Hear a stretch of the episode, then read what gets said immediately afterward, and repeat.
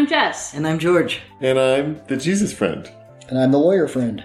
And this is Transpantastic, a podcast about gender, identity, orientation, and all the life that happens between them. Do you see me looking at you like I hope I remember the words? good job. Good job.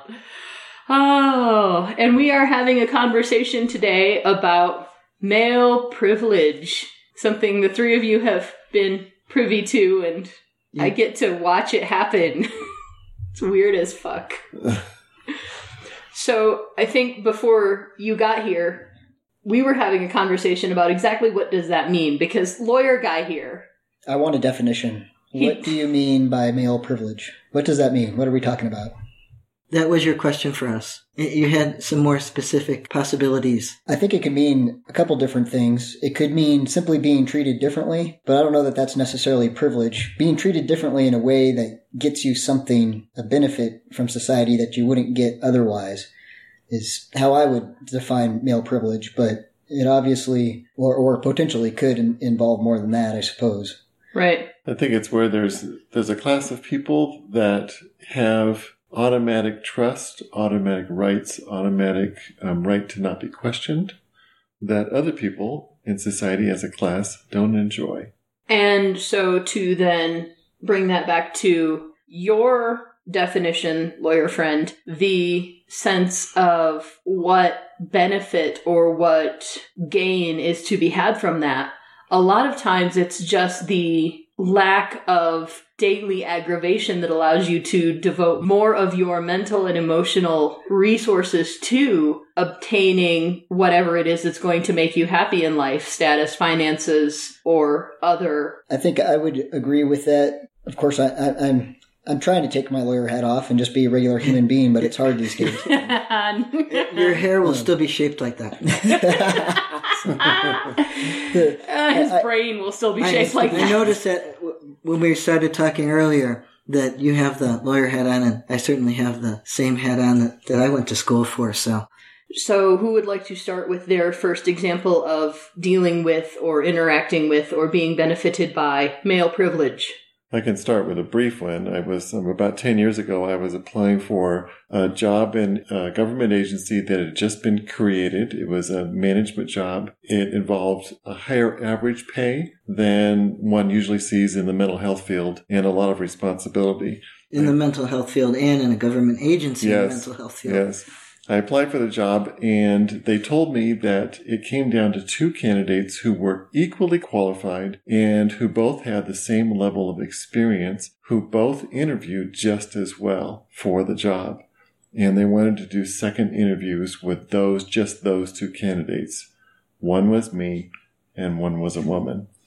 And I knew before the second interview that I had the job simply because I was a male given that all other things that were equal. What did you think of it at that time? I mean, some water has gone under the bridge and now you're sitting here with two trans guys and my genderqueer wife. So, you know, this is a different, it's, different perspective. What did you think then about the fact that you knew you'd get that job? I was glad that I got the job because I wanted the job. It felt strange at the time that it was so automatic that I knew that the job was mine before I walked into the interview. And it just felt strange. Um, and of course, I felt a little bit guilty that I was going to win the job simply because I was born into a male body, and that the other candidate was not going to get the job simply because she was born into a female body and she was competing against a male. How do you think you came to that awareness that th- this is what was going to happen? Because I don't think that most guys like yourself, you know, in the position of the time period you grew up in, you know, you're a taller white guy, a straight guy, and um, you have a shit ton of privilege, and you are really aware of it now. But most guys are not. There were two factors that that prepared me for for knowing that I had that job. One was I read a book by Malcolm Gladwell called Blink, and in that he talks about actually height privilege that taller people are afforded uh, more privilege than shorter people. And so that was one of the things that, that informed my thinking going into that interview. But secondly, even though I'm a Jesus person, um, the organization that I've been involved with for the past 30 plus years has historically pressed very courageously into issues of diversity. And as we have done that, we have been forced to face issues of privilege and racism within our own cultures and subcultures. And sometimes those, those interactions have been very painful and filled with conflict where white members of the organization had to answer some pretty difficult questions from our members of color um, about our behavior and about our assumptions. You know, for example, you would have a large group discussion on the issue of racial reconciliation. And after a couple of hours, white members of the group would say, well, okay, it's, you know, it's time to take a break and it's time to go to bed or something like this. And the people that were there that were people of color would feel, well, angry. And they would say, you have the luxury of leaving this conversation. We never do. And those kinds of painful conversations helped me be a little more courageous about looking at privilege as a tall, straight white male. And that gives me just about every privilege that our culture affords. So I know we're going to talk about a couple more examples of that for me and our lawyer friend as well. But you, you mentioned to me the other day that it will be interesting for you to have now two guy, two trans guys input on the change in our privilege status. And we were just talking a little while ago about the same thing. It'll be just as interesting for us to have your input on the same. What do you think about what we've noticed? The thing that, that continues to just hit me over and over again is how unaware we, we must be Actually, if we're male or tall or white or straight, we automatically enjoy the benefits of being members of those groups. And because it's automatic and because we've never known anything different, because we've never experienced as a male what it's like to be a female, as a white person what it's like to be a person of color, etc., we're just simply unaware. And so as I've listened to your experience, it's a strange feeling because I feel surprised and shocked and troubled by the stark difference in the experience between a male member of our society and a female member of our society. The differences are many and they are significant. And as a tall, straight white male, I was simply unaware mm-hmm. of right. the daily, as, as Jess was saying, the daily struggle just to survive, just to go about your life, just to be allowed to have an unquestioned conversation with someone or to be allowed to well, not wear makeup and not be considered angry or something like that. It's crazy. It is. And so it's really good that you're now aware of that and able to, as I've seen you now, work from that place of privilege to do what is presented to you to work as an advocate on behalf of underrepresented and discriminated minorities. And you can do the same thing there and, and likely are going to do that that you did for the person of color that worked with us when you would go to meetings with her at the office and represent the same things she just said and everybody would listen to you when they weren't even hearing her voice. And you can do the same thing as a tall, straight white guy with other tall, straight white guys who you talk to and are in circles that that our lawyer friend and Jess and I are, are li- never likely to be in the circles of. I was a mental health manager in a government agency that had the power to remove people's children from their custody. And we were tasked with providing therapy services toward the goal of helping families stay together.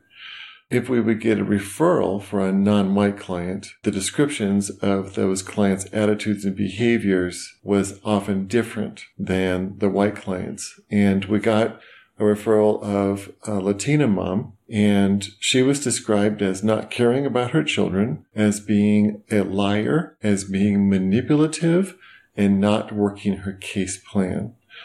I assigned our Latina therapist to the case. And within the first few minutes of the interview with this Latina mother, whose children were in foster care, she found out that none of those descriptions were even close to accurate. And we discovered that the well-meaning young white caseworker had grossly misinterpreted this Latina's behavior and attitudes. And we didn't hold it against her at all. We understood that it was a, an honest mistake given that she was white and that she was young. And so we set up a meeting with her supervisor and her to go over the case and talk about how we could work with this Latina mom in light of how she was actually feeling um, in regard to her case plan and her parenthood. And when we started the meeting, it was me, uh, my Latina therapist, the social worker, and her supervisor I asked um, my therapist to describe what had happened and um, where the miscommunications were in in the case between the mother and the caseworker. And over the course of a few minutes, as my worker described what had happened, she had eye contact with the other two people in the room, and they listened politely to her. Now, it should be noted that these two people in the room were professionals. They were not racist. They would not identify themselves as racist. We would enjoy having our children play with their children.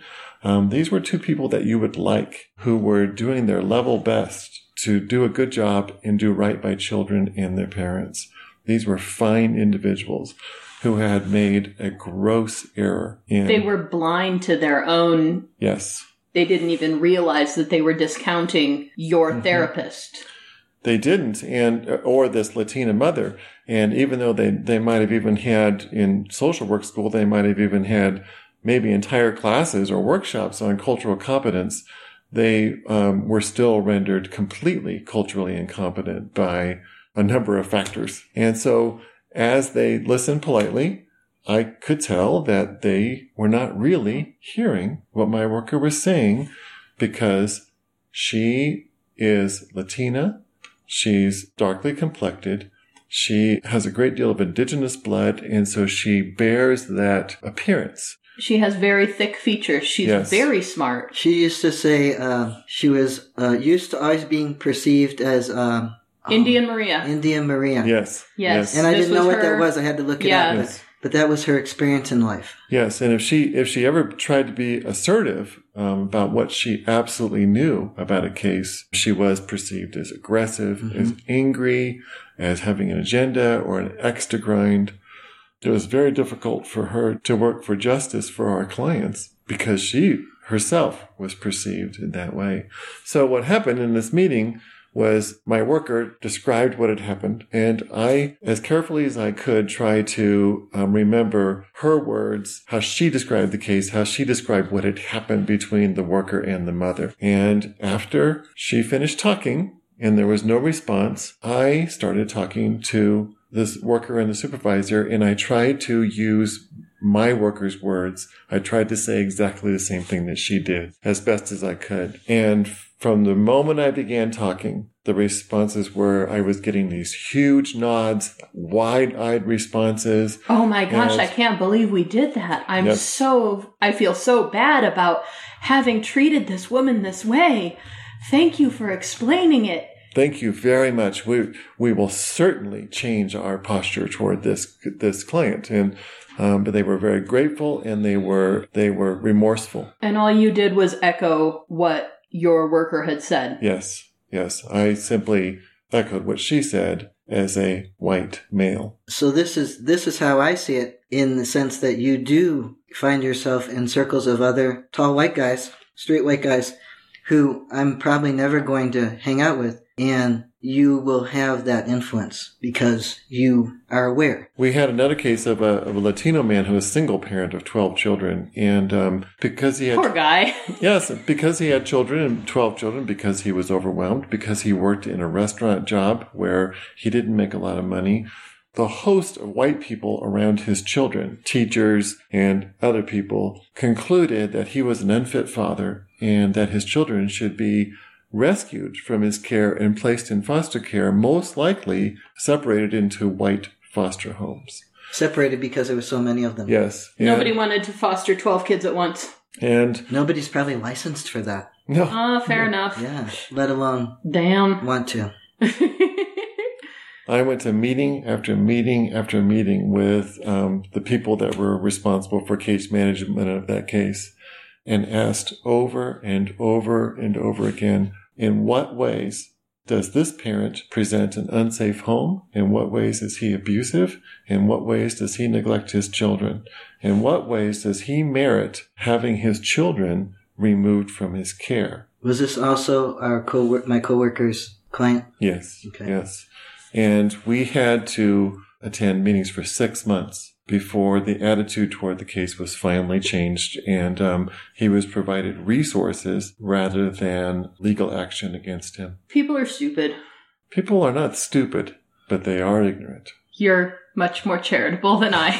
I I just have to say that as a lawyer, that scares the bejesus out of me. You hear things like this every now and then about how ingrained in our legal system these things are and how judges react differently to defendants of color versus white people. And the story that you just told when you're talking about starting the process of taking someone's children away, essentially based on and like you said, the, the thing that's almost more scary about it is these are good people trying to do the best that they can, but yet it's so ingrained they don't even realize it themselves. That makes it even more scary to me because it makes it so much more difficult to stop. The overt racism, that's easy. You know, we, we already have things to deal with that.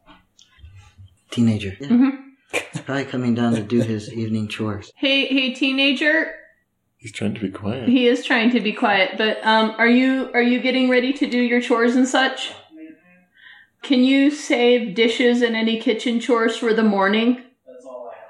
All right then. Then you can. Don't you feel happy? Save those for the morning, please, because otherwise it'll make background noise. I appreciate Okay. your alterations to your schedule on our behalf. Thank you. Yeah, I would be After a couple of years, I, I, I would always say, you know, if you were if you were a black So person, save, save, save it, save No. it till we are done hearing his feet steps going up the stairs, which we probably won't hear because he's pretty good at walking quiet. pretty, he's He walks. sneaky. He walks like you do. I had to learn to walk like the that. noisiest person in the house is our number three child, who is also the smallest person in the house. the smallest. She sounds like an elephant, a herd of elephants. And That is Jess- how that is how I used to walk when I was little, though. Jess will come up behind me and startle the crap out of me because I'd never heard her coming. Oh yeah. Yeah, so But I had to t- train myself to walk like that, and I, I'm probably not going to cut this because here's another example of privilege. If I were a dude stomping around, nobody would question it. But because I was a chick stomping around in middle and high school, and people were like, "What the heck is wrong with the way Why are you you walk? so Why are you so mad? What is wrong with your feet? You never learn how to walk right."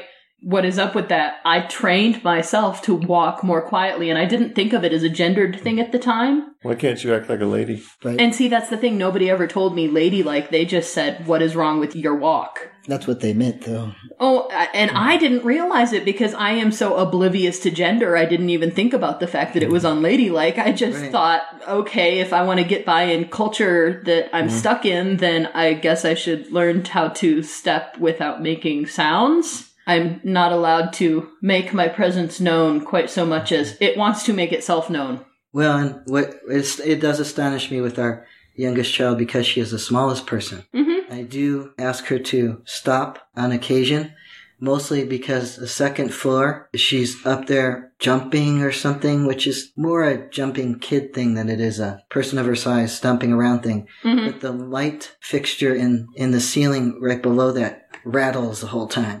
I'm like, hey, hey, hey, stop that, please. Before the light falls out of the Yeah, if ceiling. it falls out Right. of the ceiling, you don't know how to fix that yet. I'll have to do it, so stop. yeah. Before we have to call an engineer to fix the structural damage to the house. Uh, yeah.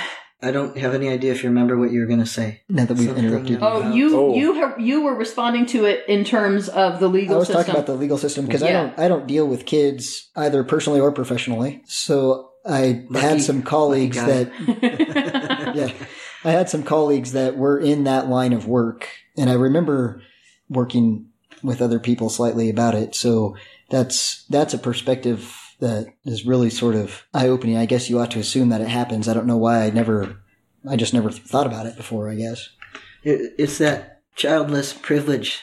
the childless have. privilege. Yeah. yeah, yes. it totally is. Who has another story about did did you ever deal with in your courses or in your employment dealing with that sort of somebody else is going to say what I said and they're going to get the credit for it or all those things that like when you were just trying to be just a person and then you'd get told, "Don't do that. It's not ladylike," or "Don't do that. It's not appropriate," or I was never told don't do that. It's not appropriate. I remember one particular time was pretty funny because it happened in a deposition and it was actually on the record. Is I was taking a deposition. It was actually a sexual harassment case and there was This was pre this was pre-transition, so I'm presenting as female, and there was a male lawyer that was defending a co-defendant in the same case, and we were taking the deposition of the plaintiff who was female. And the male lawyer gets done with his part of the deposition. And I remember it's funny to think about it. It's funny even at the time.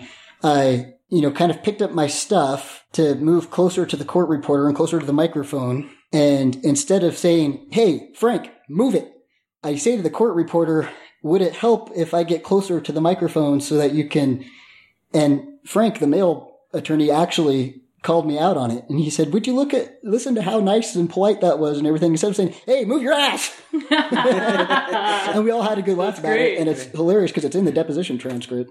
But I really realized at that time, I was like, well, holy crap, you know, because hmm. being conditioned to not speak directly to somebody, hey, move, I need to sit next to the microphone. You know, you do it indirectly by asking the court reporter, would it help if I did this? Would that be helpful to you? And that kind of thing. And so I, I remember that one in particular was pretty, Do you think you would approach it differently now? absolutely, What would you do? Now- hey, Frank, move your ass. pretty much, yeah.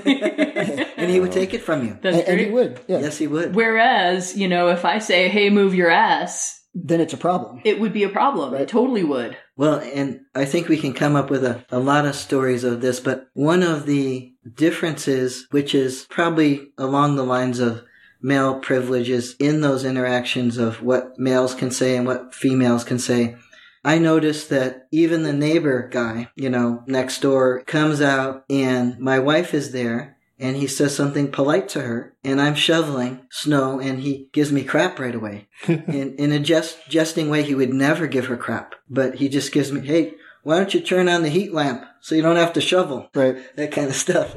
And, uh, Male society. yeah, and having that grown up in that male society, I'm getting used to that. Like, it's comfortable for me. It seems familiar, but I'm not used to it because I didn't get to participate before. So I'm always kind of stunned and like, what do I say to that? Because I, like I, I haven't participated in this before. You know, So I don't have a funny. comeback. I don't have a, I, a I've way of experienced doing exactly that. the same thing because you're right. We don't get that conditioning and you don't get the, and I've watched other guys do it. I played on an all male hockey team as before transition even. And it was funny to watch them interact with each other, especially when they didn't know I was there because th- there was a lot of that going on. But if you don't get to do it, you kind of, it's a skill almost that you have to learn. Yeah. And I remember the plumber came over to fix my toilet that I accidentally broke, and he asked me for a for a wrench, and I didn't have one the size. He said, "Oh, you don't have one that big, huh?" And I kind of looked at him. and He's like, "Yeah, I show up in thirty seconds. I'm making small dick jokes." That's great. So that it, that absolutely happens all the time. It's funny you mention that because I've experienced exactly the the same thing, and I don't know. It's not a male privilege thing necessarily. It's definitely a difference in treatment because I have definitely experienced that men treat you differently, much much differently, and act differently around females than around when they're just with other men. Does I that would- mess with your head that you get treated so differently? And It's it's astounding, actually. And It is amazing. You may not It is. consider that privilege, but I totally would because for me, that feels normal and natural to be, you know, cracking dick jokes and shit like that. And I have a couple guy friends at work who mostly treat me just like one of the guys. And, um, I've told George about this one guy, our custodian, a couple times. You know, they'll say, Tavo to the office. Tavo to the office. Gustavo, come to the office now on the PA system like three times in a row right after school. And he's walking through my room to get there. And I say, man, I should become a janitor. Girls be calling my name all the time. and he laughs, but all these other people would just be like, the hell is wrong with you?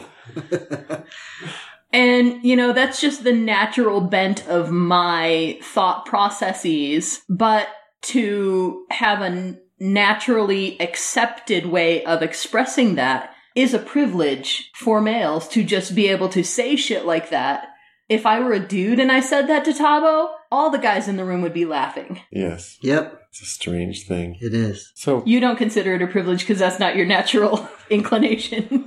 Well, Uh, well, it- you know, I don't know. It's interesting because I was thinking, I was trying to think of something to say for this podcast other than yes, it's a thing.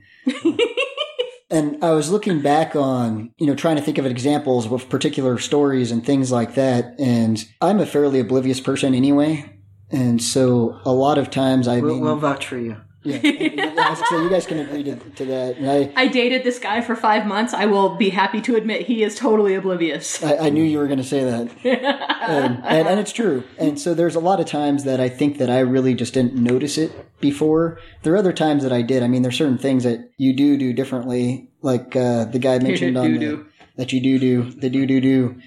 But the guy mentioned on the one article, you know, things like just walking home at night alone, something that I used to do, but I did pay attention because I knew that I quote unquote shouldn't be. And now, like you said, other people cross the street to get out of my way. And this was an article that we were looking at a little while ago. And that- it will have just been posted prior to this episode dropping. As you are listening, if you are listening, the links to these articles have recently been posted on our social media. So look us up on Tumblr or Facebook, and we'll probably put a link in the show notes also. right. so, so lawyer friend, you know, you we've been talking about you know these vast differences between presenting as female versus presenting as as male, and I said, does that mess with your head? Can you talk a bit, little bit about that? You know, it used to, what used to really amaze me was when I did play on the hockey team and, you know, we all obviously had the same uniforms and eventually you get all in all your gear and you can't tell one person from another practically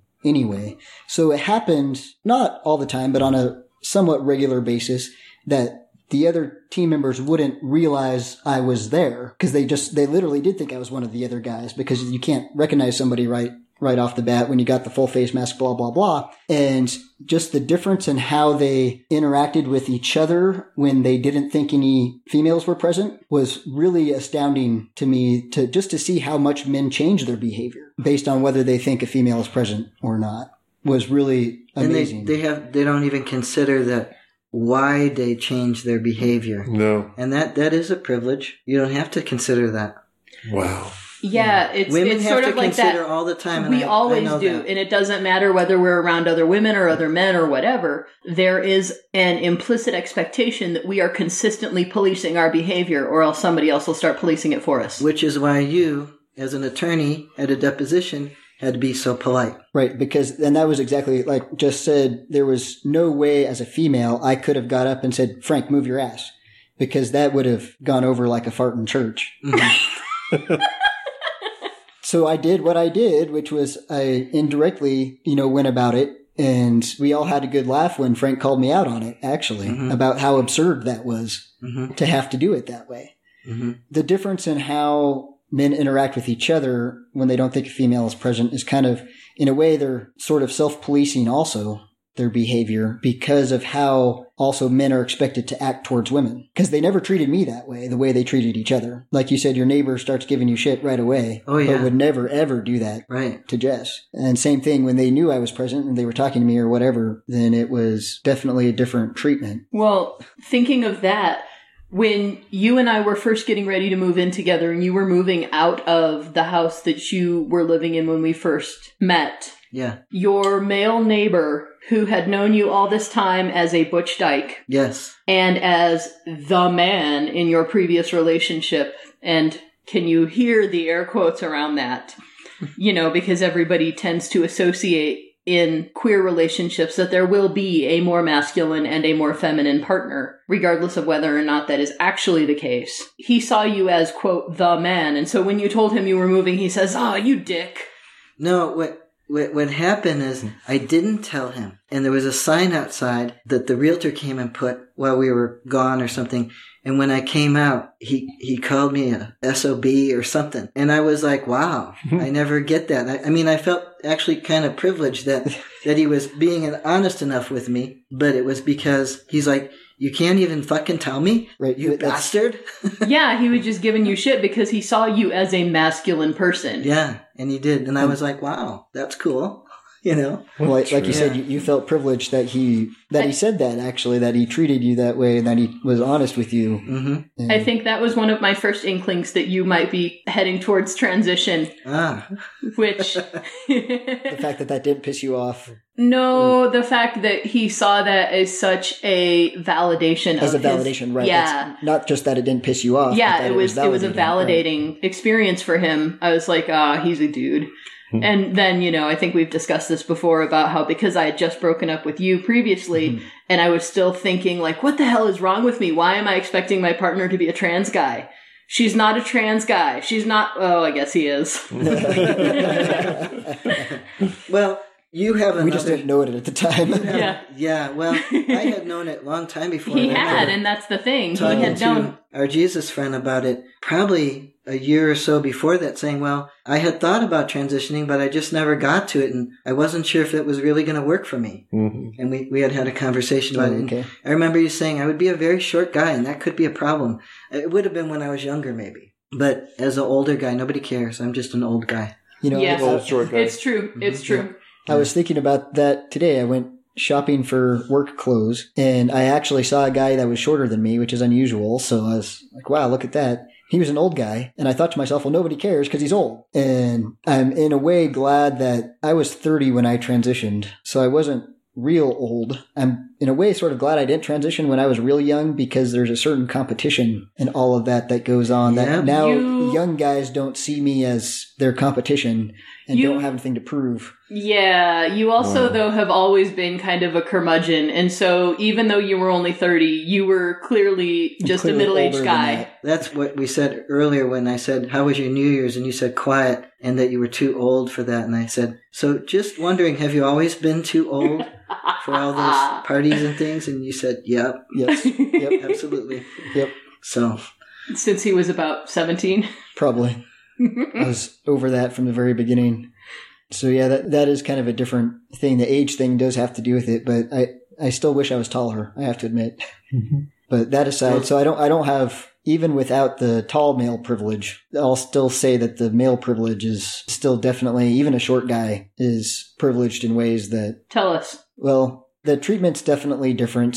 The, the other thing that's kind of interesting, and the guy mentioned in that other article a little bit, and so apparently it's not just confined to lawyers, I've noticed, is a lot of older lawyers, even if, you know, I'm not that young anymore, they still talk to me like, let, let me help you out. Just, it, it's an automatic, let me do something for you and I'll give you some advice or I'll introduce you to somebody who could maybe hook you up with some clients or whatever, you know, something I- like that. It's, it's, and it's automatic. You don't even have to ask. If I walk into an auto parts store and I tell them the wrong parts number, they're going to humor the little lady. If you walk into the auto parts store and tell them the wrong part number, they're going to say, "Aw, buddy, here, let me help you out." Right. And oh, here's the right one. You're close. And, you know, I've noticed that just with things in general, that if you're trying to do something like back a horse trailer into that little tiny parking spot over there, first they assume that you can do it and at least let you go try. Where if you're a female, they say, oh, no, no, no, let me, let me do it. And then when you demonstrate that you can't do it, then somebody comes over and they'll give you a little bit of shit about it, but then they switch into coach mode and they're like, okay, here, we're, I'm going to teach you how to do it. And they want you to succeed.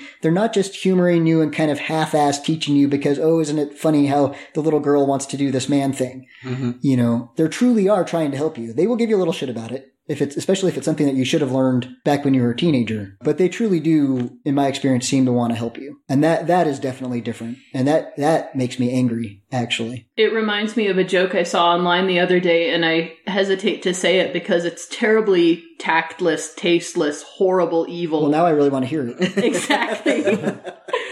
and terribly transphobic, but it's guy says, um, I, I had a blind date the other day and I went home with her and almost got to bed with her before I realized she was a transsexual. And she was beautiful and nothing gave it away until she backed the car into the driveway without pausing once. And I'm like, oh my gosh, that is.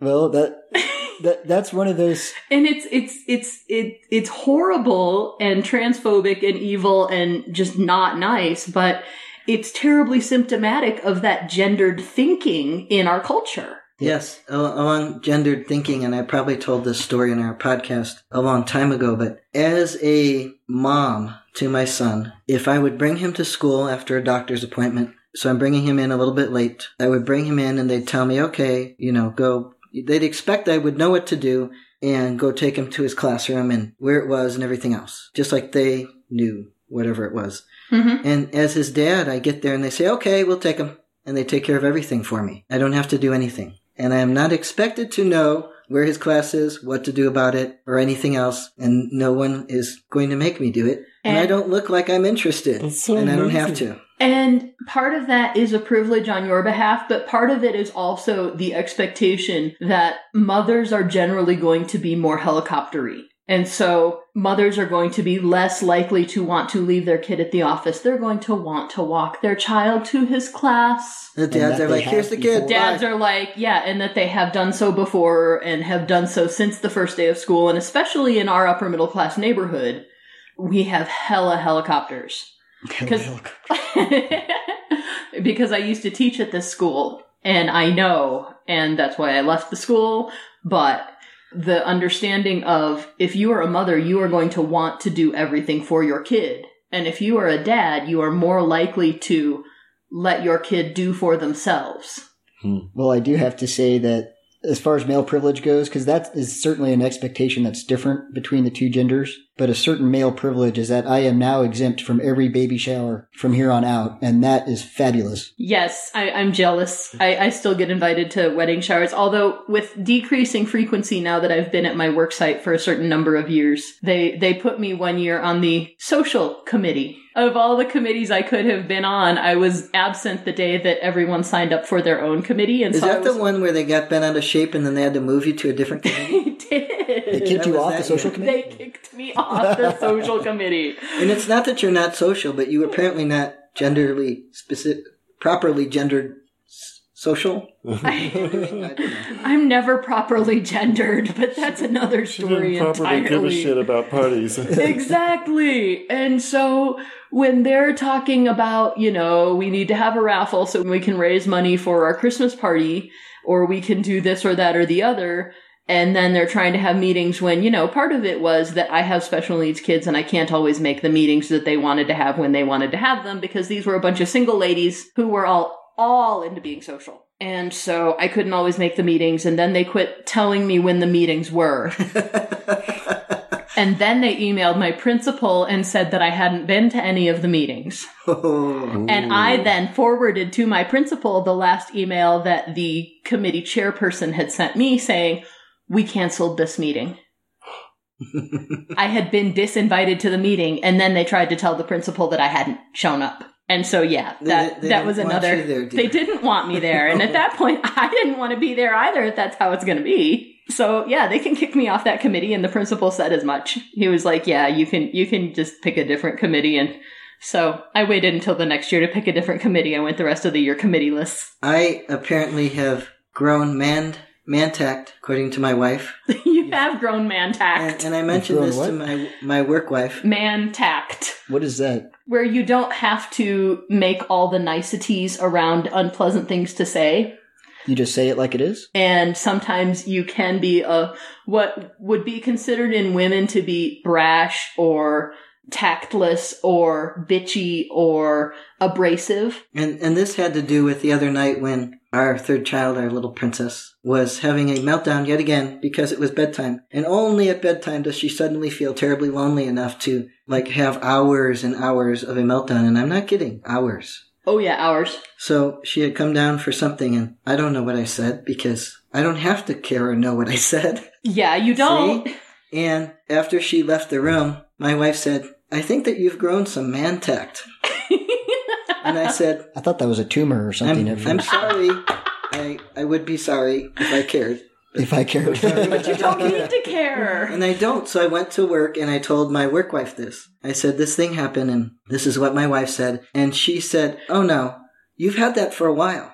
That's why when you're done listening to our boss yammer on, you just stand up and say, okay, and leave and walk out of the room. And apparently I've done this. I, I, I say, okay, and I get up and leave. And then she follows me out because she takes it as her like easy out. Like, okay, See ya. Going with George. And, uh, and then we get out there and she goes, How do you do that? And I say, Do what? And she goes, She just got up and left. I said, I was done. and she says, But she wasn't done. I said, Yeah, but so I need to go. And I just got up and left, and nobody, my, or my boss never said a thing. It wasn't a problem. But if my work wife did that, it would be an issue. it would be. Somebody who could possibly, It, it, it could be grounds for disciplinary action. or you just, yeah, even if you're just butthurt. So, but You I can, I can into- do that. I can just get up and leave, or come in and do something else. And I was just not the only me- one who has observed you growing man tact. correct, I correct. Apparently, I already had that. tell tell your work wife that I appreciate her validation of my observation. I will. Thank you. Mhm. See, whereas I couldn't do that, and I couldn't like You would be rude. I would be I considered can be rude, terribly and they rude. don't. They don't do anything to stop me or correct me or anything else. I didn't realize it. I was just kind of. I, I was done. I had to go somewhere. I got up and left. It didn't seem like a big deal to me, but it, apparently it was a big deal. And it would be Wow. A, bigger deal if you were still presenting female. It would. It would be a huge deal. The pressure would be there to, What the hell is wrong with you? you know, be Why did you do that? Be polite about leaving. Apologize a bunch or something before you. Yeah. When I just said that, why did you do that? I used to hear that all the time. Why did you do that? And I'd have no clue what the hell it was that I just did that I was getting called out for. Like, what the hell did I do? They I were just trying to erase your man tact. They were. And see, here's the Uh-huh. funny thing. I didn't even realize so much of this shit was gendered until I start watching you. And I think we've mentioned this before that, like, I've had all these habits all along that are apparently terribly masculine. And my principal asked me why I hadn't gotten the fifth or sixth transfer to a high school position that I had applied for. I explained to him that there are a couple factors working against me the first being the fact that our smallish western town is very nativist and that we have this old boys club mentality and if you are from here then you have a leg up. Second thing working against me is that I have been with my school district for almost a decade. I have been teaching for over a decade and given union pay scales that just makes me expensive. compared to the newbies. And the third thing working against me was that my administrator has a clear preference for keeping people in their positions if all possible. She doesn't want to play logistical Tetris when people move. She doesn't want to deal with the dominoes that fall when people transfer. Other people transfer into their position, somebody else transfers into their position. This is what happens throughout most government agencies when people transition. It's just sort of this constant line of dominoes. And by transition, you mean change their job position. That's, yeah, I just have to clarify that considering our podcast. Yes, thank you. My principal answered and said, Well, can we do a mock interview? Because I, I think, you know, given your personality and your sense of humor, I like having you around, but I can understand how some people might consider you to be a little bit brash or a little bit abrasive. And so I'd like to see, you know, how you behave in an interview, see if I can help you out any. And he was doing that coaching thing, like, dude, let me help you out because he kind of does see me as, you know, I, I get that you're just kind of one of the guys. He can't quite do the mental gymnastics to get around these big lumps on my chest, but Nobody gets around those. I don't even get around those. In, in any case, I told you that way back when, when I started wearing a binder, and I noticed everybody, including this Jesus friend of ours here, treated me differently once I had the binder on. Those Yes. things are damn distracting. They are. Yep. They are. I didn't notice. You didn't notice that you treated him differently. No, I didn't notice that I treated him differently until he was really fully presenting as male. Mm-hmm. And I noticed that my ha- behavior around him was different. And it was just sort of a happily curious thing. Mm-hmm. But I didn't notice there was a difference when you started wearing the binder. Yeah, Oh, yeah. yeah. Trippy. It was a much more comfortable in exchange with you. Mm-hmm. So finish your story here. Oh, yes. I went in for my interview and I was just terribly professional like I always am. And, and Terribly he, professional. I like that. yes. And, you know, I was what I would consider to be obnoxiously feminine. Like, I have come to understand that these things are feminine. I didn't realize this previously, but I understood them to be professional for an individual of my comportment and chosen profession, that this is the way that I ought to behave. And now I realize that these things are feminine and these things are expected of female bodied professionals. But my principal could not figure out what the hell was wrong because I aced that interview. He would have hired me again. And I wonder if he wasn't a little surprised because he expected some of those things that he usually sees in your everyday interactions, which is, you know, because you're comfortable with him Yes. and with the position that you have all this time, Yeah. That you're more yourself. But in an interview, you were able to put those aside and sort of like when you say, I'm going to put my makeup now and make myself look like, I, I usually say, yes, I'm going to go and make myself look like your wife now. yeah, Which, when you first started transitioning, I did fem it up quite a bit to sort of contrast and help your presentation, but you don't need that no more. Now I just feel like, and this is again one of those female things, and I'm going to chalk it up to estrogen. It's that imposter syndrome that I feel like this is this really awesome guy, and I'm not quite sure I deserve him, but I'm going to make myself look like I deserve him. So, yeah, I, I put on my face and I put on shaping undergarments that make my figure more feminine when I'm going to be going out with you or when I'm going to be approaching a new social situation and especially a new professional situation to make myself look like what our culture would expect of someone of, you know, a middle-aged professional middle class what what people would expect when they see me so that none of that gets in the way of me being able to do my job or being able to interact with these new people or being able to make friends or do whatever. Because otherwise it does. For example when when our two kids were in preschool number 2 and number 3 and they had just started going to the same preschool, which we only left them at for six months after this. They had picture day, and I went in with no makeup to help them on a day that I had no school because I had no school, I had no place to be. Why the hell would I put makeup on? And child number two, who had recently realized that he could tell the workers that we were mistreating him and then he would get sympathy, which he kind of needed because he was that kid. He still is. But he's long since learned that that's not a good idea because he tried it first with his other mom and they had a conversation and realized that wasn't a good idea.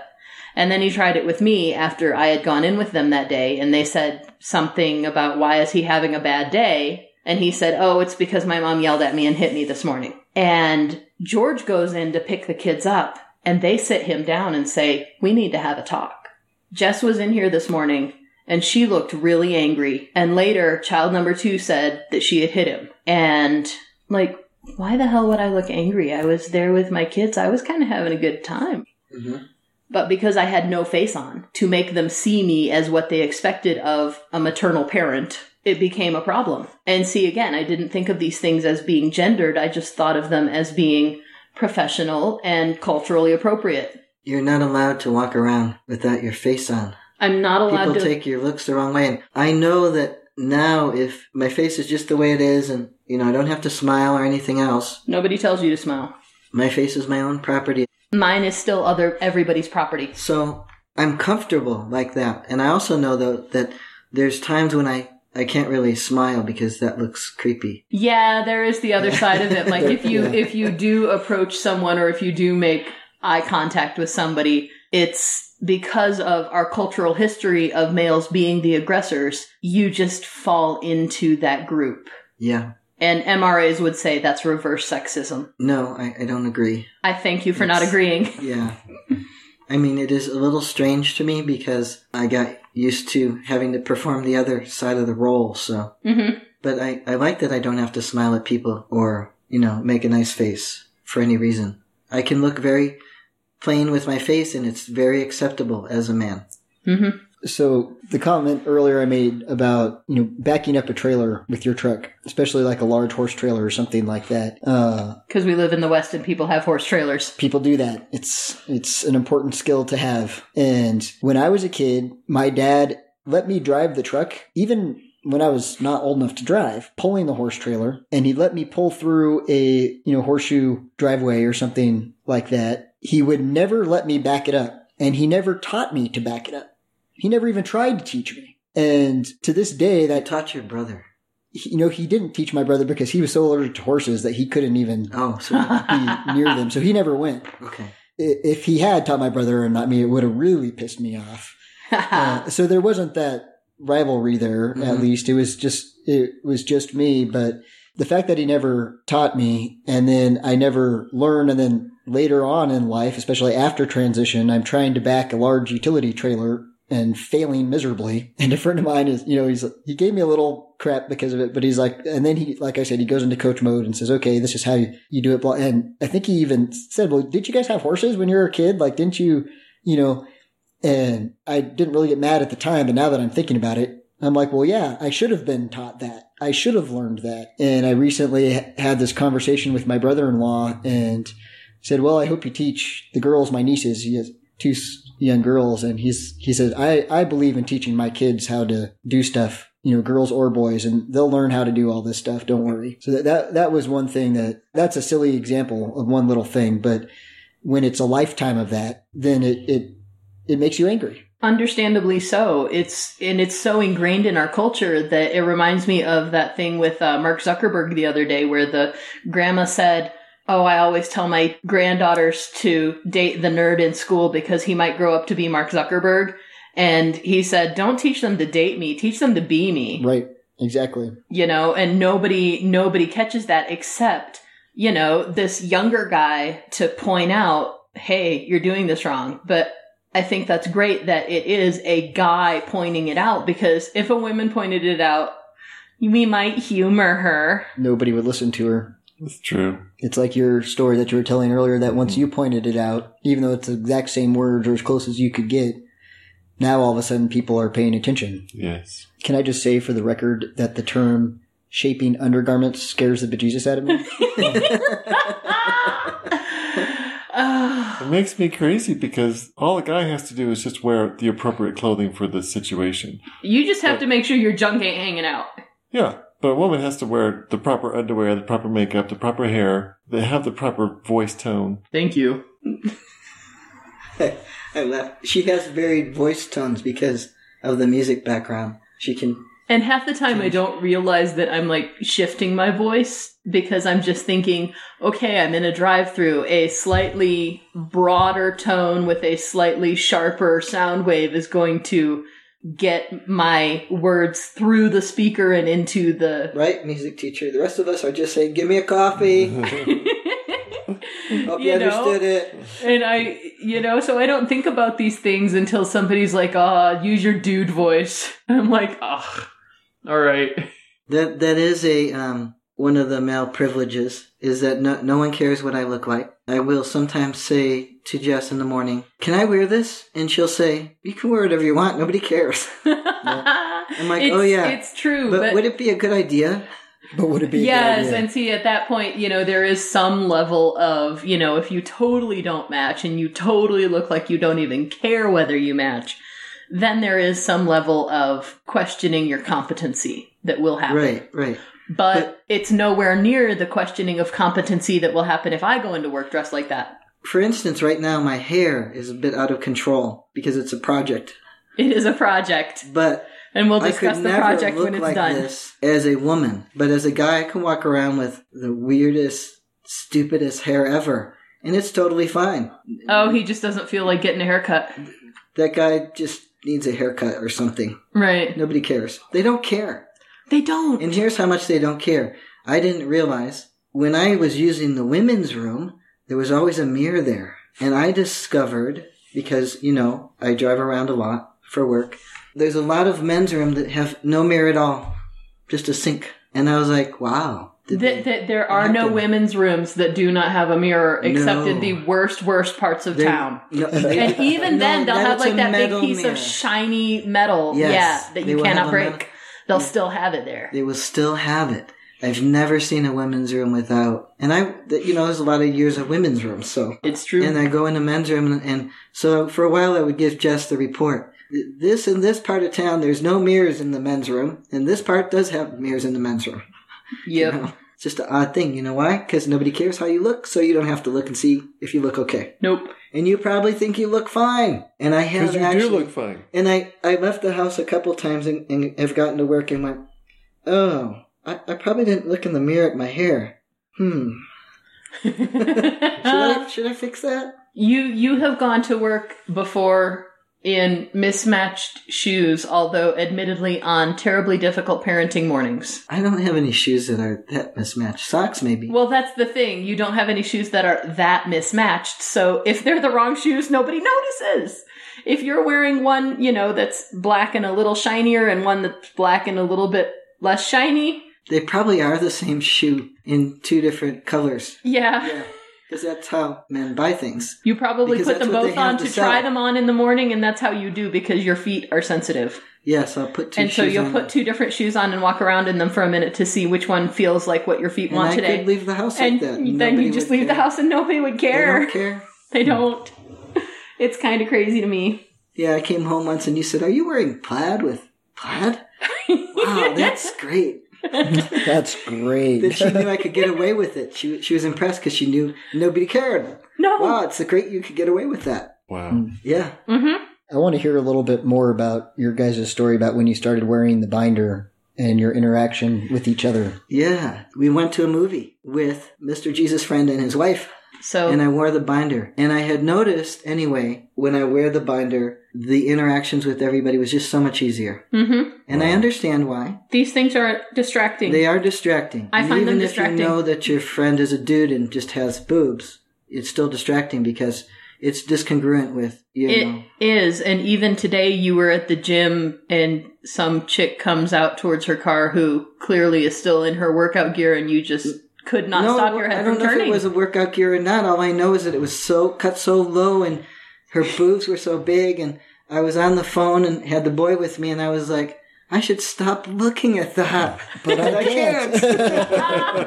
it was so bad. I know I could tell my wife this because she has the same problem. I do. But but I was like, whoa, how can she walk around like that? And I couldn't stop looking. So So I'm surprised the boy wasn't looking because he he's he like does. He does look. he does. The the eight year old looks.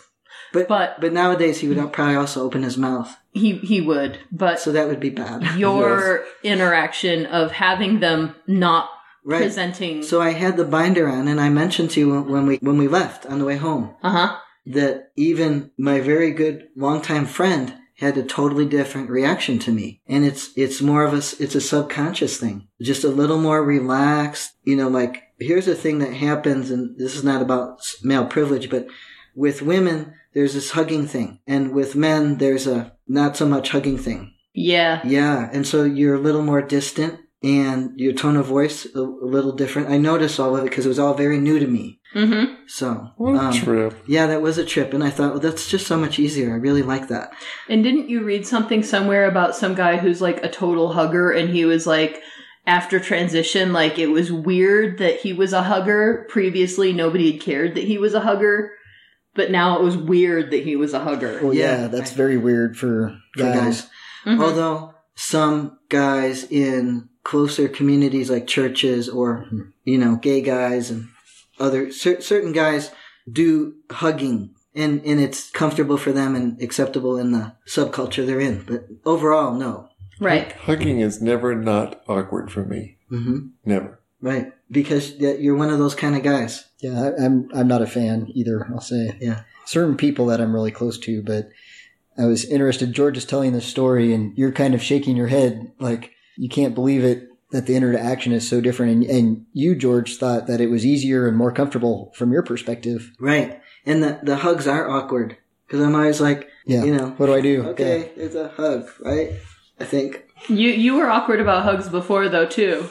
Yeah, it's it feels more awkward to me now. Mm-hmm. If you're a guy, if you're hugging another guy, it's it's sort of quick and maybe with a pat. And a little to the side. But with a, if you're hugging a woman, it's always to the side. It's always a side hug because you don't want to encounter those things on her chest. No, you'll be in trouble. Yes, you would. Yeah. you would. Be, And one of the people at the birthday party today, a woman, one of the kids' moms, came over to give me a hug. And uh, so I, you know, I was like shifting to do the side hug thing. Mm-hmm. But it, it's always weird because I never know, like, somebody's going to get. I'm always surprised now if they're coming to give me a hug. Mm-hmm. I'm like, what's happening? What do I do? so, yeah. what do I do about this? You awkwardly return the friendly sentiment. Okay, there you go. Yeah. Yeah. So, along, but along the lines of the wearing the binder and, and noticing, it's noticing the subconscious reactions people have. And I, I talked to Jess uh, and probably this microphone about this before in that I would notice women's subconscious reactions as I began to transition. And I said, I would come home and say, this weird thing happened today. I was walking past this woman and she did these things and And he couldn't even describe the things, but I'm so familiar with it that I would be like, oh, she straightened her back and curved her spine slightly and lifted her chin slightly and put a slight smile on her I'm like, face. how did you know that? she knew. Because that's what I have trained myself to do in the company of male acquaintances. I'm shaking my head like, whoa. But yeah, you have Yeah. trained yourself a lot of things. So why is a woman doing that when the male walks by? She's, re- Jess said she's reacting to subconsciously to that you're a male. Yes, there's this constant background noise of potential mate or potential protector. Or per- If we get into threat. potential threat, yes, there's this That's constant cross the street. back I was background say I'm noise doing it wrong of apparently because that's what I do. yes, there's this potential either protector or threat that any male can become at a moment's notice to any person who is perceived as weaker, which includes all females. And so we naturally are going to, or some of us have trained ourselves to, You've trained yourself, but most of them just do it. most naturally. of them just do Yeah. this naturally. Women do this naturally. I'm not including myself in this group at that moment. To just naturally, ever so slightly, play into their sexual availability and their femininity so that you will perceive them as worthy of your protection and potentially worthy of your conquest, but in a positive way and not in a threatening way. And it's weird as fuck. Well, it is weird, and, and for me, what I noticed was before people didn't know what quite what to do with me, especially really straight cisgendered people. They wouldn't know what to do, so they wouldn't do anything. And now all these the, the women who are the straightest women at work all talk to me now, and they they didn't used to really talk to me very much at all. They avoided you. And they'll talk to me for a while when they're talking, and they'll do these things, and I'm like, "What's going on here? you know, what's what's happening?" They they These want women to are acting odd. garner your favor as a potential threat or poten- potential protector, and that's really all there is to It's it. very it's, strange. it's totally very. It is very primal. It's very lizard brain. It's very So was my problem with the boobs that were walking past today. exactly Very primal. so it's it is it's weird as fuck that people now like they can they know what to do with you they know what to do. And that is why I present myself so femme in professional situations. And that is why I don't make a thing of being who I am because it would not benefit me in any way. well, I should say it would not professionally or situationally benefit me. I was just going to say I, that before my transition, I had fairly androgynous presentation anyway, but I almost always wore ponytail, and that was just my little. This is what I am. This is how you know what to do, Mhm. Right. Right. and so that I could avoid a lot of awkwardness that I had dealt with for a long time before that. And I'm so glad I don't have to do that anymore. I find it very funny to imagine a ponytail. It was bad. Hold on, I think I might still No, have no, a no, picture don't- somewhere. don't do oh. God! Don't, Don't do do that. delete it. Delete it. I, I disapprove.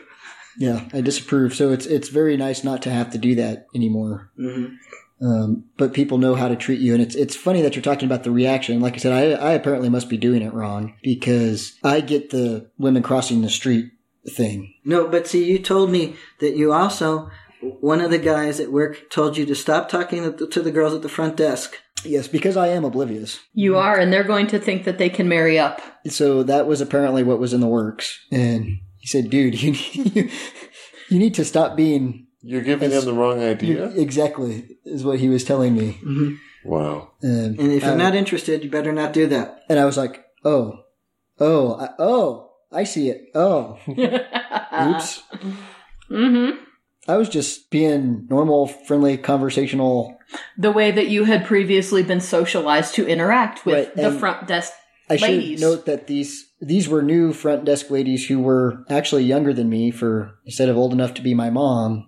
and they did not know me pre-transition. So they just saw handsome guy with a good job and single and paying attention to me. Yep, Hmm. The hell is wrong with you, man? oblivious. I'm telling you.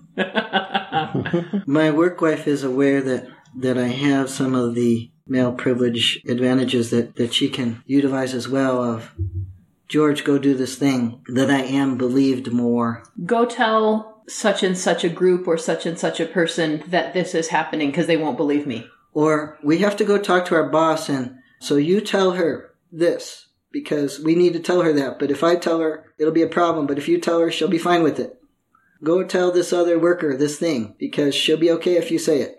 Come with me to talk to this person because you can stand there and I will be more credible because you are standing there nodding your head. True fact. Yep. I believe it. Yep. She did threaten me that uh, when I first started uh, transitioning, that if I started making more money than her, she was going to be very angry. Which is funny because you have angry. both previous. No, you do not want to make her angry.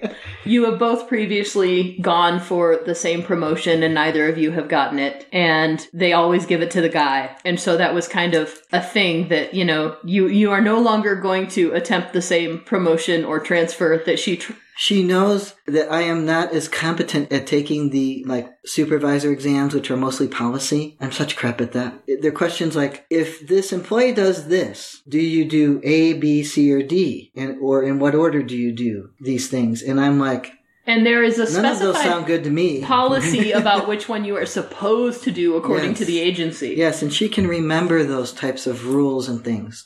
She's And- not a great rule follower, but she will make it look like she is. she knows the rules. which is true. This is true.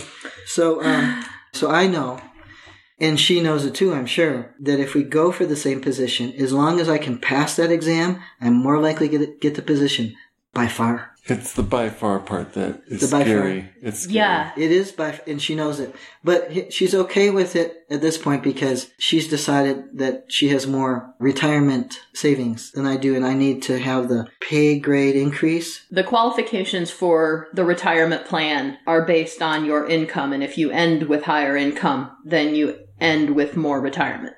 Yes. And since I have three kids and four kids really, because you did take one to the ER the other day. I did take one to the, I did take number zero to the ER the other day, yes. So we have four kids, but three most of the time. Yes, and, And- two soon, two years. Sorry. But who's counting? That- But moms want to do things with their kids, and dads want to be done with it. Yeah. Yeah, anyway, go ahead. Sorry. Then I'm still I, thinking about need- child zero going to the ER. Um, virus. No, She had okay. the man flu. That's what I decided. she totally had man flu. But continue. I'm sorry. She's Uh, decided that it's okay for you to have it. she would prefer that I take the pain in the ass job and make a little more money so that I get my retirement increase because she doesn't have to worry about that. Right. I think that's her way of accepting that I'll get it anyway, but That's fair. I don't know. George, you were talking about how, um, you know, you're walking by and you might observe women adjusting their body position and those kinds of things. And they do that subconsciously. But I hike with my dog up on the trails every day. And if I'm by myself and I encounter a woman approaching me, I have this very certain set of changes that I make to my body so that I'm not directly facing her. If I talk to her, I don't make eye contact. Um, if I talk to her, I, I, I keep it really brief just to make sure I want to communicate that I'm safe and friendly and not aggressive, but not interested either. Because when I'm, when I encounter out on the trail, out in a, in a vulnerable place like this, and a woman can't cross to the other side of the street because there's no other side, then I've noticed over and over again that people are nervous and scared. And so I now have very specific ways that I move my body, the way that I use my voice to try to set people at ease. And it kind of sucks. That's that's interesting because I'm apparently doing it wrong because I get the reaction that people look like you said nervous. And maybe that's because un- until you do something to put them at ease that's what they assume. And you're a tall guy so they can see you coming from a ways away. And oh no here's this big tall guy. And they start getting nervous. And until you get close enough to where like you said you can do something to put them at ease then that's kind of the default reaction. I, and i i've done that myself hmm you know, before transition. I've been there, done that. Mm-hmm. And so I, I get that too. I get that. I get why people are nervous. It's, and it, like you said, it, equally sucks to have to change your behavior to try to communicate that you're not a threat. And then when I see women jogging up through the woods by themselves, my, my automatic thought is, don't do that. Right. That's not safe. hmm It's too bad that it's not safe because any guy can walk out his front door and go jogging wherever he wants to. hmm And But- a woman should think twice about it. And it's horrible that a lot of our rape prevention education is geared towards women telling them don't do that, it's not safe. And what they're really telling these women, I saw this the other day, they're not telling them prevent rape. They're telling them make sure he rapes the other girl. Ew. The assumption being that it's inevitable, just don't let it be you. And that's the part, that's the assumption about men that, hmm like you said, it's not to prevent rape and it's not telling men not to rape. No, And that's why there's that fear. That's not good. no. But it's the way our culture is currently structured around the topic. And if we try to talk about it, people try to shut it down. Uh huh. Uh, about about hiking and walking and stuff. One of the funny things that happen is if there's a woman walking by herself but she has a dog, the dog gets really mad at me. Now he can see me and smell me, and he's like, "Oh no, you're a dude." And I would wager that he's not responding so much, the dog is not responding so much to your masculinity, but picking up on its female owner's Yes. imperceptible changes in their, maybe not even behavior, possibly just the fear pheromones hmm that they can just smell. My owner is not comfortable with this person. Yeah, her weariness, her her caution. Mm-hmm. Yeah. So not male privilege, but that, that's kind of how we do. We we go on our topic and then we go. Yeah, that's okay. it and stuff. Well, and see, that's where like the MRAs again would say, oh, see, that's reverse sexism. Nobody should get angry at me for just walking down the street. Huh. I mean, it, it's a difference in treatment, but it is privilege in the sense that we can walk down the street now and not and not feel that fear, and we're free to go, like you said, go jogging, go hiking, go do whatever we want by ourselves. You you and I are And- women, cisgendered women, and and trans women are so not, and especially trans women. right? Especially trans women. They are not. Yes. And so that that that is definitely a privilege that we enjoy and don't even think about half the time. that is something that is odd about the privileges is you do get used to them. Even after all this time, I can get used to them. I can get used to walking out of the back of the building at work at night towards the car, wherever it might be parked in the dark somewhere, and not even worried about it. And some of the time I'm aware of that, but I'm not aware of it the whole time. Before walking out of the building, I would be aware the whole time Hyper aware. hyper aware even after I got in the car because it, it because it's such a strong anxiety in your body. It is. Of- and if you're really paying attention, you're going to open your car door. You're going to make sure that the lights in your car are on and check your back seat before you sit down. Yeah. Hmm. But at that point, by the time I'd get in the car and I was, you know, safe, I still had that anxiety in my body Mm-hmm. from the moment I was going to walk out the door until I got in the car. And now I'm just like, oh, I'm going out the door. This is great. And you don't even I get to go it. home now. Woo! I get to go home man. And you're thinking about what you're going to do when you get home or whatever. You're not thinking about, what is that shadow over there? yeah. What's behind the shadow? And you know, what you mentioned is you, you start to, to get used to it. And I actually had kind of an interesting experience the other day where I actually forgot my transition. And I didn't think that that would ever happen. And it used to be that I was, you know, cause I, I've lived here my whole life. And so there's a lot of people who know me pre-transition and there's a lot of new friends that I have that did not know me pre-transition. And I would prefer that they didn't know about that. And I happened to be in a group of people that mostly did not know me before my transition. So you were mostly stealth in this situation. Yes, I'm still mostly stealth. In most And- situations, In most yes. situations. So uh, this was one of those situations where I was with a bunch of people that only have known me since my transition. And I ran into a couple who had known me since I was a little kid. And I walked right up to them and I said, Hey, how's it going? It's good to see you guys, blah, blah, blah. And I would never, ha- I would have been terrified early in my transition to see somebody afraid that I would accidentally get outed somehow. And you totally forgot that that And was I even to- a thing that could I happen. totally forgot that it was even a thing. And that blows my mind now How did they Um, respond now? I have what to. I'm curious yeah. about.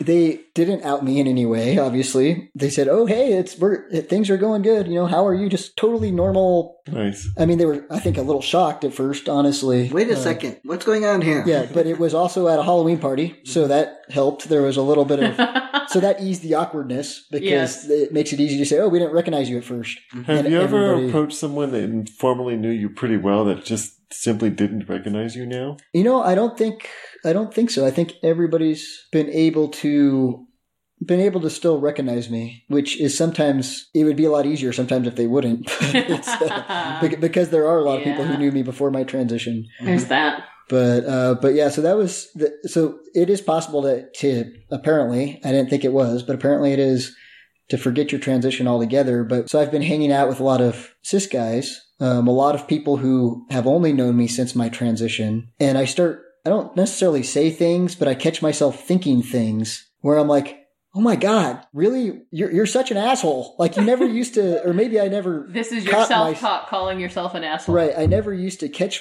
Maybe I thought it before and I never caught myself, but s- somehow I doubt if I ever thought those things before. And I don't know that they're necessarily, you know, sexist things or if it's something that you get as th- th- th- this idea of getting used to the privilege and sort of internalizing it to where you don't even realize you're taking advantage of it or that you have it. It makes me understand why guys can't see that. Yeah. Mm-hmm. You know, cis guys who have grown up with all the privileges that they have can't see it and can't figure out what, what's going on. It seems to be such a big deal, Right. even while they're doing it. And why, when I said you had grown man tact, you sort of side eyed me and checked it out with your work wife before you Well, really completely I was- accepted it. When you said it, I thought, hmm, am I in trouble? if you were in trouble, I would tell you you're in trouble. I don't seem to be in trouble. I think I've said the wrong thing, but I don't care, so, hmm, And there's the man tact again. You don't have to care. I don't have to care, and I really like it. I, am sorry you like Guilty it because pleasure. one of these days it is going to get you in trouble and you'll be sleeping on the couch. It'll get me in trouble, I'm sure. Lots of things will, so. Eh, what else is new? I'll just throw one other thing out there that I've noticed in terms of at least being a lawyer anyway. And now it's a little bit different because I'm in private practice. I used to work for a government agency. Uh, but now that I'm in private practice, I see a lot of a lot of new people. I used to kind of deal with the same people over and over again. And now I see a lot of new people and it's hard to say because I wasn't in private practice before as a female but you know you interact with people and other lawyers and all of that and i get the impression that clients are still this is maybe just more of a bias thing much more comfortable in a way with a male lawyer they are assuming your competency. they assume your competency and they also assume and expect that other people will assume your competency and will there's and there's still this kind of mentality that your lawyer is supposed to be you know your knight in shining armor who's going to protect you and fight on your behalf and that so there's still that perception anyway Mhm. within the profession or how people view the profession in some ways You are expected Um, to behave in a somewhat aggressive fashion, and Right. as a woman, that is perceived as bitchy or brash or abrasive. and not acceptable and And so previously, when you were working as a female in government employ, your competency was vouched for by the fact that the government hired you. How that works, I'm still not quite sure because I know we've all here worked for government, but well I, The same way it works, that you're a man, and so now you're competent. Same way. fuck. it, well, yeah, Which is funny because most of the men I know are not as competent as the women. well the thing is they don't have to be They don't. they They can don't. they're allowed to slide and the women have to be and that's honestly i mean i, I worked my tail off i absolutely worked my tail off and that's how i got but i i had to because you can't you can't let it slide for a second you know i mean You pre-transition You have to prove And- your worth as a female professional. As a male professional, your worth is assumed. But as a female professional, you have to prove your worth and you have to continue proving your worth. That's one of the worst features of male privilege, isn't it? For in the work world, anyway. Professionally, yes. That, that professional competence is assumed for a male, but a woman always has to work for it. Yeah. And like just said, you have to continue to work for it. It's not like you can do one or two things to where people say, "Okay, yeah, you know, you know your stuff, you're fine. We're going to let you go." That's not how it works. Mhm. And I don't know that, that that was kind of an interesting thing, especially like I said, because I'm new to to private practice. I'm taking advantage of that privilege, I guess, to a certain extent. That people automatically assume that you're competent and you're good to go. There's not many ways to reject it, you know. Well, yeah, I guess you you have it when we're.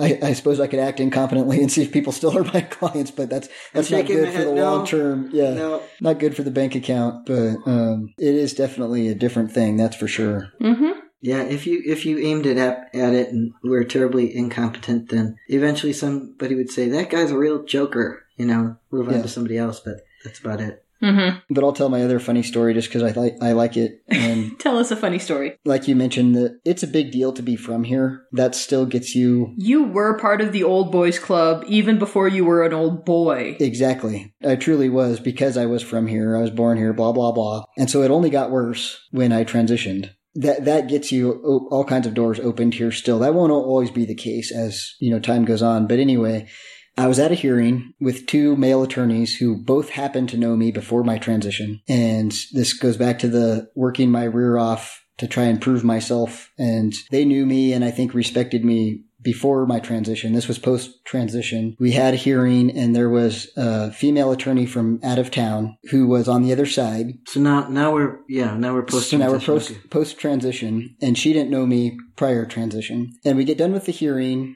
and we won and she lost. And we were standing in the hallway and I can't remember her exact phrase, but she says to all three of us, she says, and I get how it is, and I see how these things happen, and that I'll never be a member of the boys' club. But I can't remember what she said because I was too busy She was laughing. being frustrated by the fact that Right. she felt that your participation in the boys club contributed to you winning this case. Right. And, understandably so, because that is such a terribly common thing. But meanwhile, you're standing there with these two guys who have known you since before you were in the boys club. Right, and this was early on in my transition. This was very early in my transition, which made it all the more.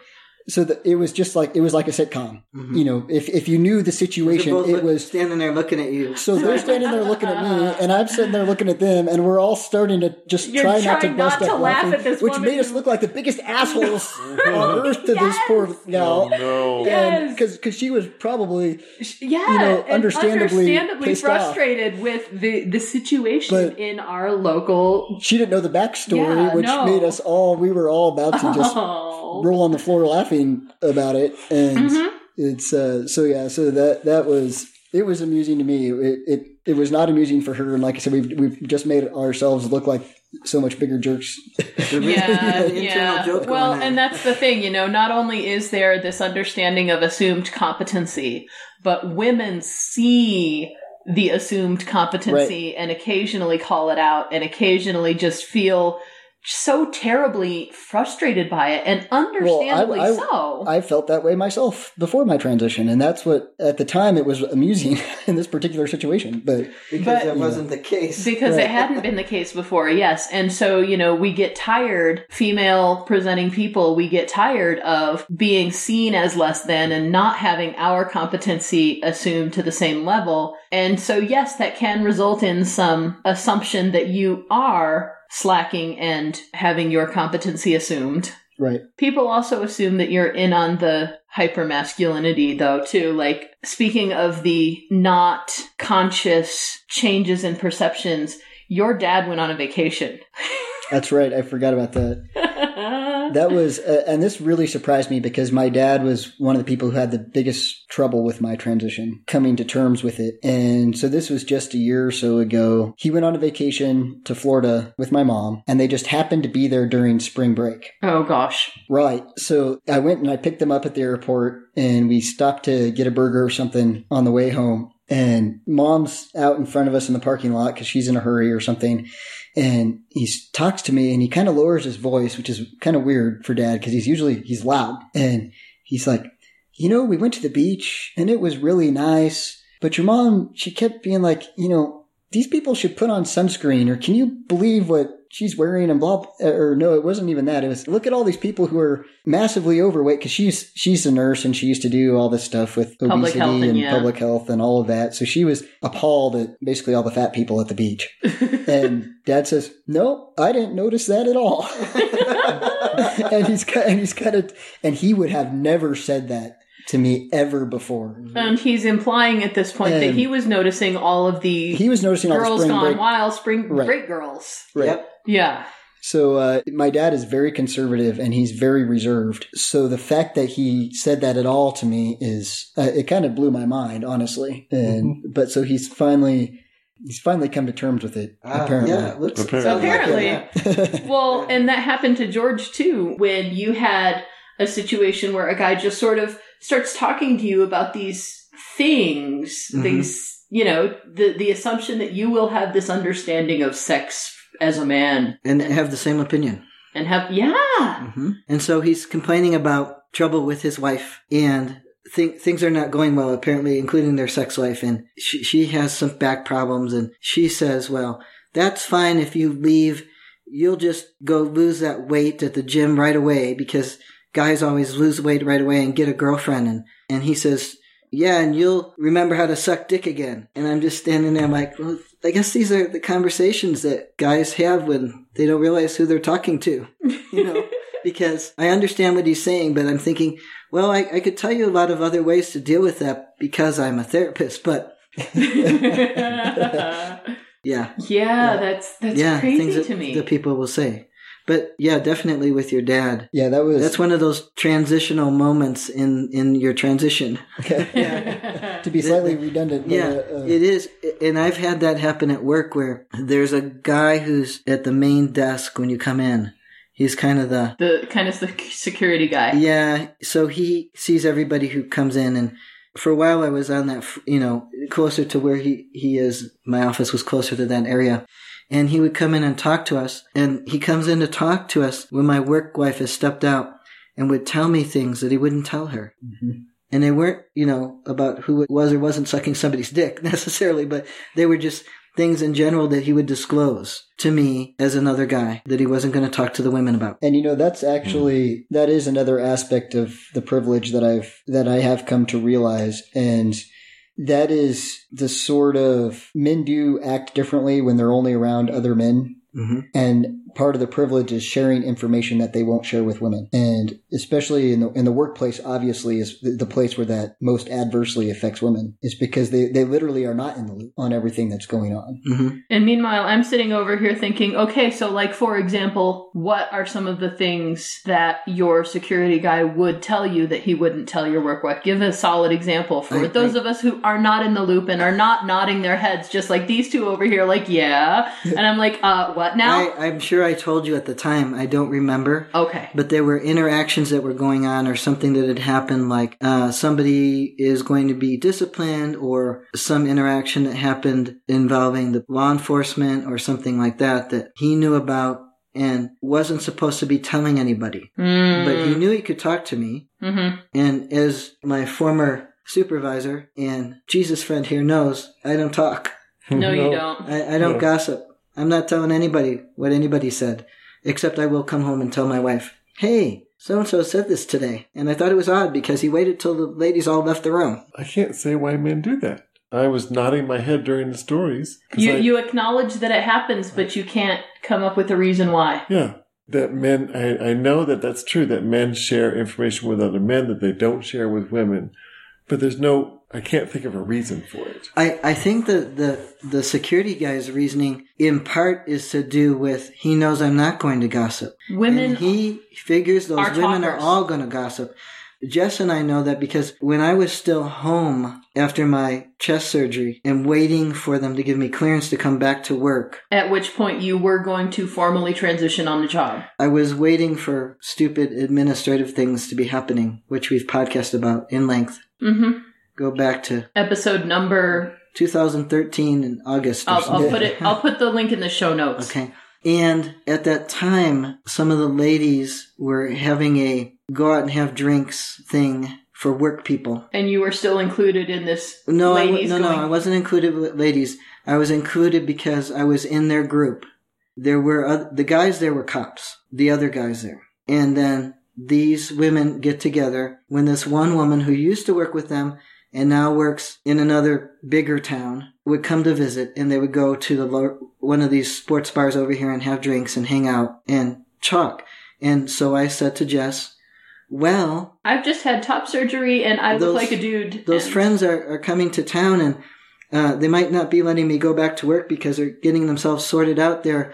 But um, we'll go to this get together. The whole agency will know what's going on in no time yep. because and all that was those the women thing. will all talk. the all the women had been talking already, and that came to light when Yeah. we were sitting So- there. They were like, "Oh, I wonder where George is at. I wonder where he went. yeah, I wonder." You know, these are the things that everyone asks every time someone is out on quote admin leave. right. They're going to ask, "Oh, I wonder if they did something They were wrong, glad and I to see wonder if me. they got a sex change." Those are the two things uh, that Yes. everybody asks. So that's what they said when when I got there.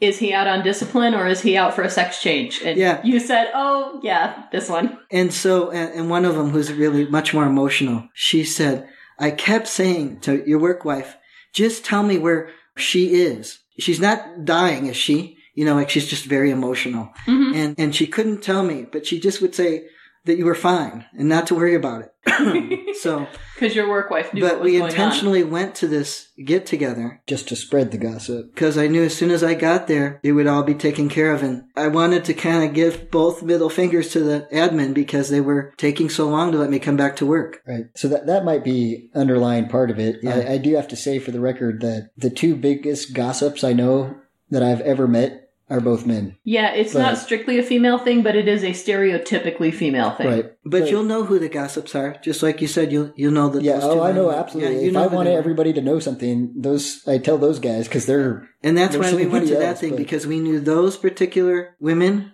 and Right. and where I work is mostly women, so you're going to Mhm. have that chance that there's going to be a woman Mhm. there. But I knew that those ones, they all have their friends that they talk to there. I think that that might be part of the underlying assumption of because you asked what you know why do men do that? I think it has something to do with power. I think that, that, I think that's what it is too. that men want to maintain power over women. Honestly. Knowledge is power. Uh huh. Yep. And by keeping that information close is one way hmm to do That's that's why no one's telling you as a 12 year old girl, here's how you park the horse trailer. Right. unless they're conscious of of the reasoning. hmm and that's that's just one of those it's it's also a stereotypical role thing but if the stereotype is that women shouldn't be in management or they shouldn't be lawyers or they shouldn't be whatever you know and you're trying to keep that from them then keeping the information from them is one way of doing that and sometimes i have to admit at least with certain a certain group that i hang out with it is who's sucking whose dick Yeah, And there is so- that. that is part of it sometimes but that's usually not It's and it's that's usually not pertinent the thing. It's but- funny to me that it's not the sexual information. It's not the the information is not gendered in a lot of cases. Well, that's the thing is the sexual information is almost an excuse to wait to tell you about other things until the women have left. Oh yeah, well now that she's gone, I can tell you. Let me tell you who's been fucking who. Mhm. And oh, and by the way, this other client wants to do X Y Z. Oh, okay, that's the important part hmm of the conversation. hmm Yeah, it's a it's a power thing. I mean, to be honest, that I can't give specifics obviously in the example, but that example has it's only happened once that I can remember for for certain. But um, the fact that I can remember a particular instance is uh, is kind of striking now that I think about it, hmm because it means that it's probably happened before that I didn't even notice. Oh, I'm certain it's happened before and you didn't notice. Yeah, I don't notice lots of things. you don't, but at least you acknowledge it. So So good conversations. yeah, gender is weird. I still don't like get all of it. Like It it's. Well, that's what's kind of I don't know how you felt, George, but I wonder when we were talking about doing this podcast, I'm like, well, who am I qualified to talk about any of this? Because I was oblivious to half of it, even pre-transition, because I, I mean, I was obviously keyed into the differences in treatment because that was obvious post-transition, especially, but I already saw myself as a guy. And so sometimes there was a conflict between how I thought I ought to be treated and how I was actually being treated. But I always felt, I guess, entitled to be treated hmm that way, But you weren't. but I wasn't. And sometimes, being as oblivious as I am, sometimes I maybe wasn't as aware as. As tactful as you might have should Or, have been. or, or maybe I was not aware that I wasn't, that things weren't happening because people saw me as female, mm-hmm. which I, I didn't, I have always, I've never felt like I was discriminated against because I was female. And, and part of that might be because I didn't see myself as female. So that couldn't have been the cause. I must have messed something up or there must have been something else. I never thought that that was a reason because I never saw myself as female in the first place. Well, Wow. and, but I think a lot of women are aware of it, like the one who was mad at you in the boys' club. And Right. see, She was very aware. Right. she was very aware, but she was also she also saw herself as female. Mhm. Whereas, like I said earlier, I don't see myself as female. I don't see myself as male. I didn't see a lot of these things as gendered. I just saw them as effed up. Right. And I'm this a is person. What are you? I am a I am Yeah. I am a human being. I deserve the same rights as he does. What the hell are you doing to me now? And I didn't realize that the difference was he gets those rights and I get different treatment because I am not he. So like you said, you know, you don't see a lot of these things as gendered until something happens like transition to point it out. Right. hmm Well, these perspectives are fascinating because we've got four of us in the room here, very different experiences. And, And point- and the Jesus friend is just over there like, "Oh, this makes me sad." Well, I came from, I came from a job previously uh, before I worked in this agency where George works with mostly women. I, I worked in this um, agency previously where I was a clinical team leader. When I was in a meeting, people listened, and when I gave my opinion about a direction we should go, it was usually what would happen. And my view at that time was because I was the clinical team leader and I was listened to because I had expertise, in my view. Then I make this transition where I'm now a mental health manager in an agency that is responsible for lots of other things besides mental health. But I'm, because of my position, I'm often in these meetings where we're discussing things that have nothing to do with mental health. And I was constantly shocked. I would be in these meetings you know, a room full of women. And I would start talking and everyone would stop talking. Their heads would turn toward me. And then the conversation, the direction of the conversation would change based on what I said. But I had no competence in that field. And it was such a strange feeling to me to be given all this credibility just because I had a dick. Yep. That's all, folks. That, that sums it up. yeah, that's pretty much it. I think that's it. I think that's it too.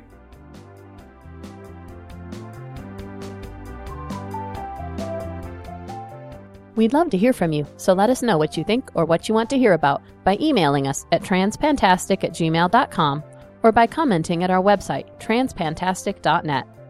Don't forget to subscribe in Stitcher, iTunes, or your favorite podcatcher, and leave us reviews and star ratings. Disclaimer time we are neither your doctor nor your mental health professional. We are here to discuss our own lives, so we take no responsibility for your decisions based on our discussions. If you are considering transition, please seek professional assistance. If you are considering parenting while transitioning, you definitely need professional assistance. All contents are distributed under a Creative Commons no derivative license and may be shared freely in their entirety. Any alteration or less than complete reproduction requires permissions of the hosts. Thanks for listening.